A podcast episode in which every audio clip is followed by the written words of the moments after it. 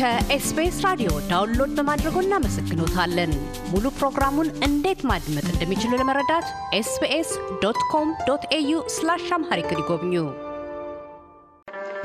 እሰይ እልል በሉ ተገኘ መስቀሉ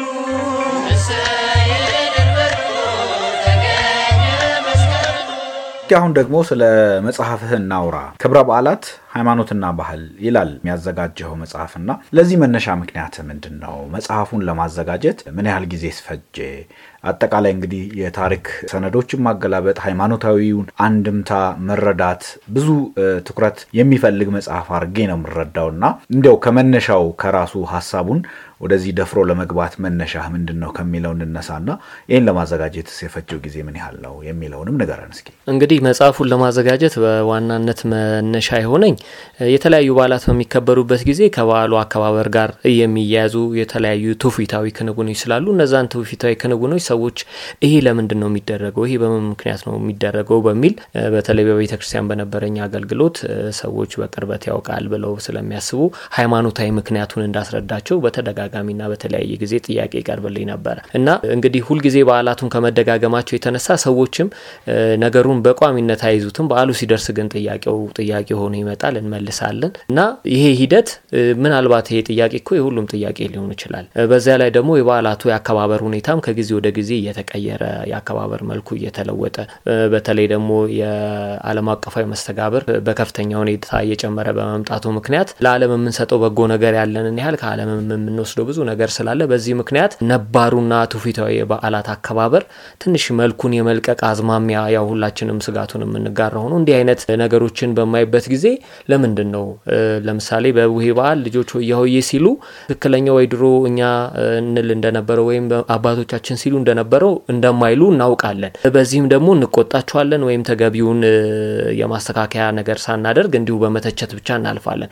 ስለዚህ ትክክለኛውን ነገር ለትውልድ ሳናስተላልፍ ትውልዱን በመውቀስ ብቻ የምንወጣው ነው ወይ? ያንን ትውፊታዊ አከባበር ባህላችን ልናተርፈው ልናቆየው እንችላለን ወይ ብዬ አስባለሁ። ይህንን ብዙዎች ይጋሩታል እና ግን ደግሞ አንድ ሰው ምን ሊያደርግ ይችላል ብለን ብናስብ የበኩላችን አስተዋጽኦ ማድረግ እንችላለን።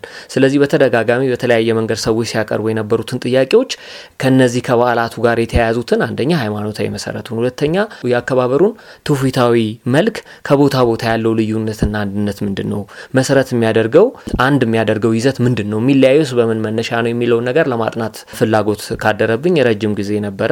እንግዲህ ትምህርቴም ወደ ማህበራዊ ሳይንሱ ጠጋ ያለ በመሆኑ እንግዲህ ይህንን በእቅድ ይዤው ለረጅም ጊዜ ሳብላላው ቆየሁና በአጋጣሚ ያው የኮቪድ ወረርሽኝ ሁላችንም lockdown ውስጥ ባስገባን ጊዜ ይህንን ስራ ለመስራት ጊዜው ስለነበረ እጄ ላይ የነበሩ document ኦችን በተለይ የቅርስ ጥናትና ጥበቃ ባለስልጣን እነዚህን የማይዳሰሱ የበዓላት አከባበር መንፈሳዊ ሀብቶቻችንን ቆጠራ እያከናወነ ነው ያለውና በተወሰኑ ክልሎች ያደረጋቸውን የቆጠራ ዶክመንቶች አግኝቼ ስለነበረ እዛ ላይ ያሉትን እንደ መነሻ በመውሰድ ሌሎችም የመረጃ ምንጮችን በመጠቀም እንዲሁም አባቶችን ስለ በዓላት አከባበር ትውፊታዊ አንድምታዎች በደንብ የሚያስረዱ ሊቃውንተ ቤተ ክርስቲያንን በማነጋገር መጽሐፉን የማዘጋጀትን የማደራጀት ስራዬን ስሰራ ከቆየው በኋላ እንግዲህ ከሞላ ጎደል ቢያንስ ሁሉንም በዓላት በዓመት ውስጥ የሚከበሩ በዓላትን ከሃይማኖታዊ ምክንያትና መነሻቸው እንዲሁም ትውፊታዊ አከባበር መልኩ ከቦታ ቦታ ያለውን ገጽታ በሚያሳይ መልኩ መጽሐፉን ሰንጄ አዘጋጅቼ ለህትመት በቅተዋል ማለት ነው። እንግዲህ እነዚህ በዓላት በተለይ ቅድም አንተም እንዳነሳኸው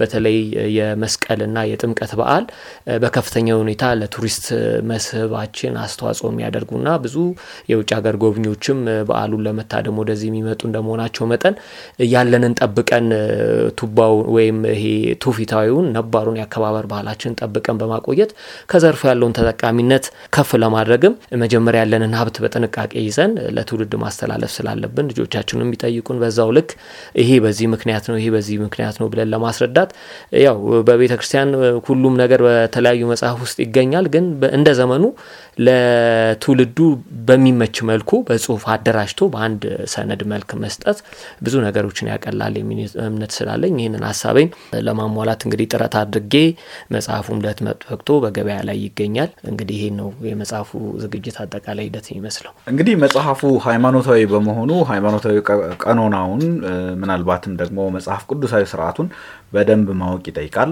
አንዱ ከባዱ ነገር ይሄ ይመስለኛል።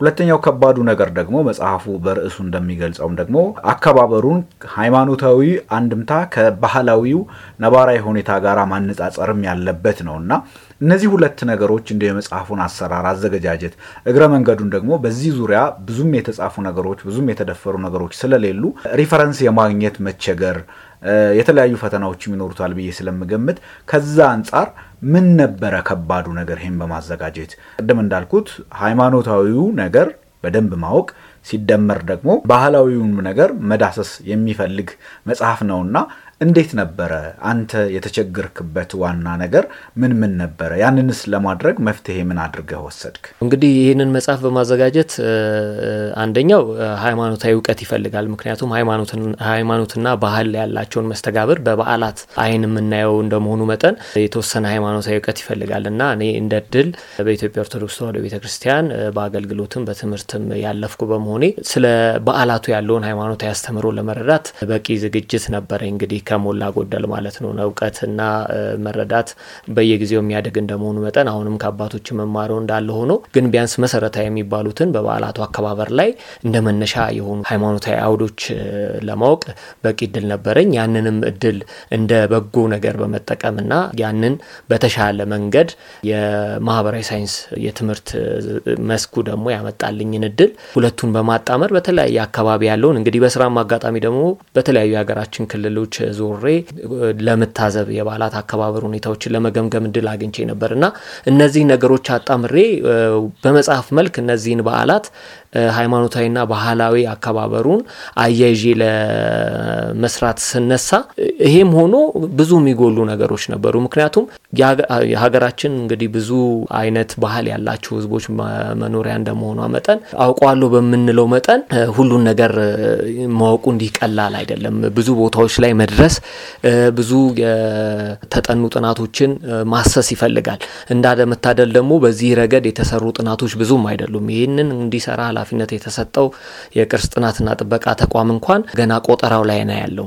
ስለዚህ መረጃ መፈለጉ እና በደንብ የዳበረ ሁሉን ነገር አካቶ የያዘ መረጃ ማግኘት ከጽሁፍ ሰነድም በጣም አስቸጋሪ ነበረ። በቤተ ክርስቲያንም በኩል ያለው አባቶች በቃላቸውም ብዙውን ነገር ያውቁታል። እንዲሁም በተለያዩ መጽሐፍ ስለ በዓላቱ ስለ እያንዳንዱ በዓል አከባበር በተለይ መንፈሳዊ ይዘቱን የሚገልጽ አከባበር አለ።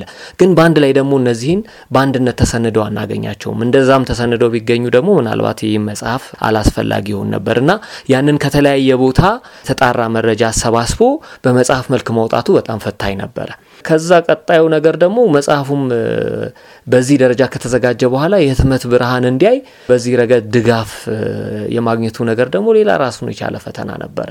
ስለዚህ ያሉንን የማይዳሰሱ ሀብቶች ሰንዶ በማቆየቱ ረገድ በጣም ብዙ ብዙ ፈተናዎች አሉ። ግን ደግሞ ሀገራዊ ሀብቶቻችንን በዚህ ምክንያት ልናጣቸው እንደሆነ ስጋት የሚሰማቸው ወይም ስጋቱን የሚጋሩ ደግሞ ሌሎች ብዙ ቀና ሰዎች አሉና በዚህ የመጽሐፍ ዝግጅት ሂደት ያየሁት ነገር ቀላል አይደለም። በተለይ መንፈሳዊ ሀብቶቻችንን ሰንዶ ለማቆየት የሚደረገውን ጥረት መንግስትም ሌሎች ባለድርሻ አካላትም ካልተባበሩበት በስተቀር እንዲህ በቀላሉ የሚሳካ አይደለም። ምክንያቱም እያንዳንዱ ቦታ ላይ መድረስ እያንዳንዱ ወረዳ ላይ ያለውን የተለየ ነገር ለይቶ አውጥቶ ለሌላው ማጋራት ይፈልጋል እና በዚህ ረገድ እኔም ብዙ ያልደረስኩባቸው አሉ። ምናልባት በቀጣይ የምዳሰሳቸው ብዬ የማስባቸው ምክንያቱም ሁሉን እናካትት ብንል ምናልባት ኢንሳይክሎፒዲያን የሚያህል ተከታታይ volume ኦች ይፈልጋል። ምክንያቱም በጣም ብዙ ባህል ያለን ህዝቦች እንደመሆናችን መጠን እያንዳንዱ ጋር ያለውን ነገር አጉልቶ ማሳየት ትልቅ ጥረትም ይጠይቃል፣ ትልቅ አቅምም ይፈልጋል እና በዚህ ረገድ ግን ቢያንስ ዋና ዋና የተባሉትን ጎላ ጎላ ያሉትን እንደ ማሳያ መርጠን ከሰሜን እስከ ደቡብ እንዲሁ በምዕራብም ያለውን የሀገራችንን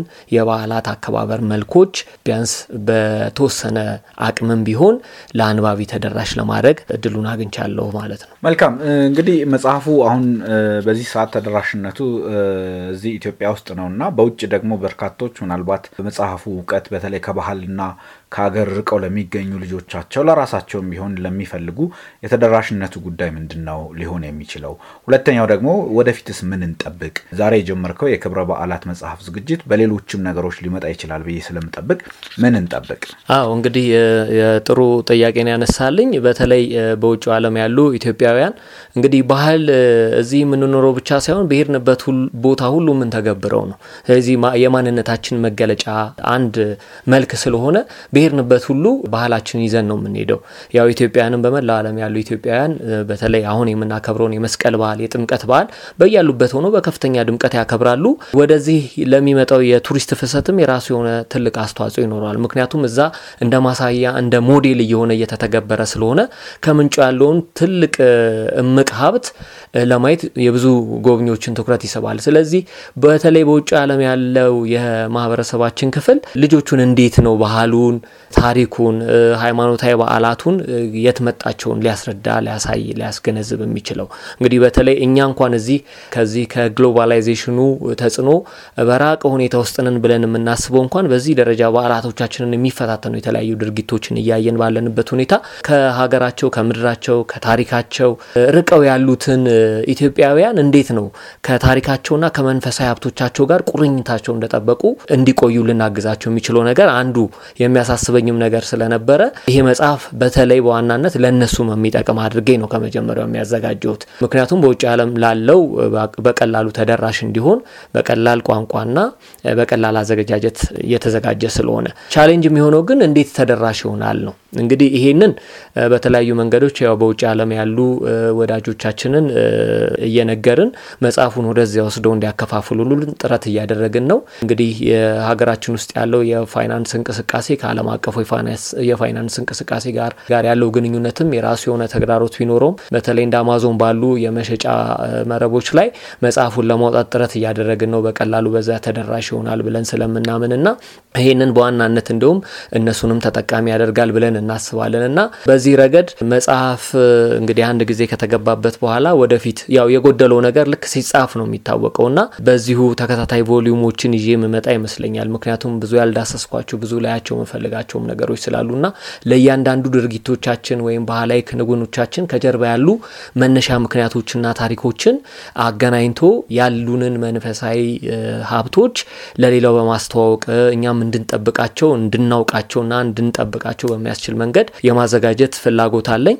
በዚሁ መንገድ ምቀጥል ይመስለኛል እንግዲህ እግዚአብሔር ከረዳን ማለት ነው እና በዚህ ረገድ ያው ጥረቴን አላቋርጥም ለማለት ነው። መልካም፣ እጅግ አድርገን እናመሰግናለን። መላኩ ጌታቸው የክብረ በዓላት ሃይማኖትና ባህል መጽሐፍ አዘጋጅ ከኤስቢኤስ ራዲዮ አውስትራሊያ አድማጮች ጋር አብረህን ቆይታ ስላደረክና በተለይም ስለ መጽሐፉ ስላዘጋጀኸው እንደዚሁም ደግሞ ስለ መስቀል ክብረ በዓል ስለሰጠህን ማብራሪያ እጅግ አድርጌ አመሰግናለሁ። እንግዲህ ወደፊት በሌሎች ስራዎችህ እንደምንገናኝ ተስፋ አድርጋለሁ። መልካም ጊዜ፣ መልካም በዓል በድጋሚ እኔም የኤስቢኤስ አውስትራሊያ እንግዳ አድርጋችሁ ለመስቀል በዓል ያለኝን ሀሳብ እንዳካፍል እድል ስለሰጣችሁኝ በጣም አመሰግናለሁ። ለመላው የክርስትና እምነት ተከታዮች መልካም በዓል፣ የሰላም የፍቅር፣ የአንድነት በዓል ይሁንልን። በጣም አመሰግናለሁ።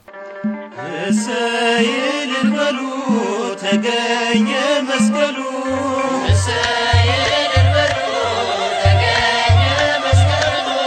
የጥል ግድግዳ የፈረሰበት ሰው ከእግዚአብሔር ጋር የታረቀበት የእግዚአብሔር ልጅ የነገሰበት የሞት አበጋዝ